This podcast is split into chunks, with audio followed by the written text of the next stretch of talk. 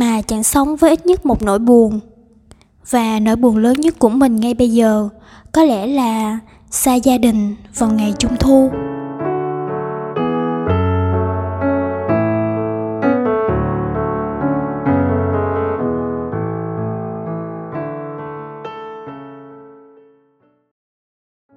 Xin chào các anh chị và các bạn. Em là Hải Phụng, đến từ bộ phận nhân sự.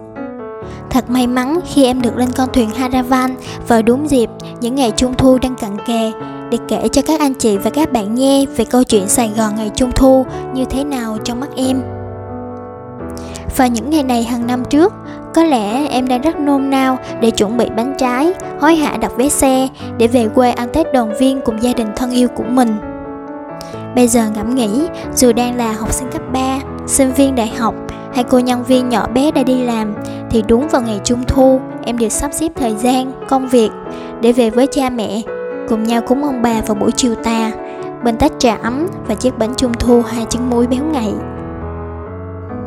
Năm nay quả thật có một chút khó khăn khi trong mùa giãn cách. Mọi việc diễn ra xung quanh không như mong đợi của bản thân và chắc rằng năm nay em sẽ ăn Tết Trung Thu một mình tại Sài Gòn rồi. Có thể ở Sài Gòn chúng mình sẽ không cần bánh Trung Thu, tiếng cười ở Sài Gòn những ngày này cũng không còn rộn ràng như mọi khi, nhưng không vì thế mà chúng mình, những đứa con đang xa xứ, ủ rũ, buồn tẻ đúng không nào?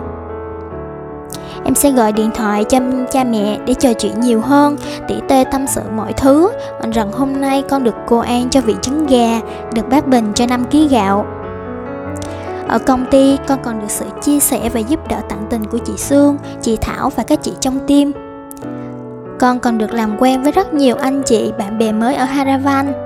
Em thiết nghĩ đã đến lúc biến nỗi buồn thành niềm vui. Nếu chúng ta còn bên nhau thì ngày nào cũng là ngày tốt. Em hy vọng trong mùa giãn cách nhưng không cách xa lòng. Chúc cho các anh chị và các bạn một mùa trung thu thật nhiều niềm vui và hạnh phúc. Nếu các anh chị và các bạn thấy bài chia sẻ của em thú vị, đừng quên thả tim cho em nha. Hy vọng sẽ sớm gặp các anh chị tại công ty. Bye bye!